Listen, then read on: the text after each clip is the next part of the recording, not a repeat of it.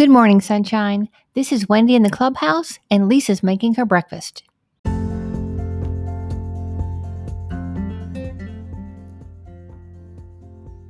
Welcome to the Sunshine 365 podcast, powered by WendyGilhula.com and propelled by Possibility.com with Lisa Fenton. I'm your host, Wendy Gilhula, and I'm so glad you're here. Today is a brand new day, so let's hop to it.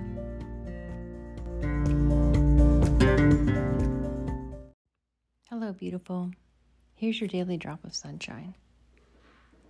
I am on the couch. I'm not even in the clubhouse tonight.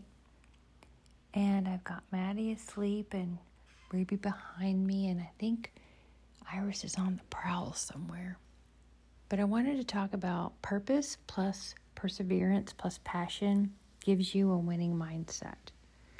And as long as you're being clear, confident, positive, determined, self aware, and disciplined, and use your potential, I can't even imagine how much you can accomplish. Until tomorrow, sunshine.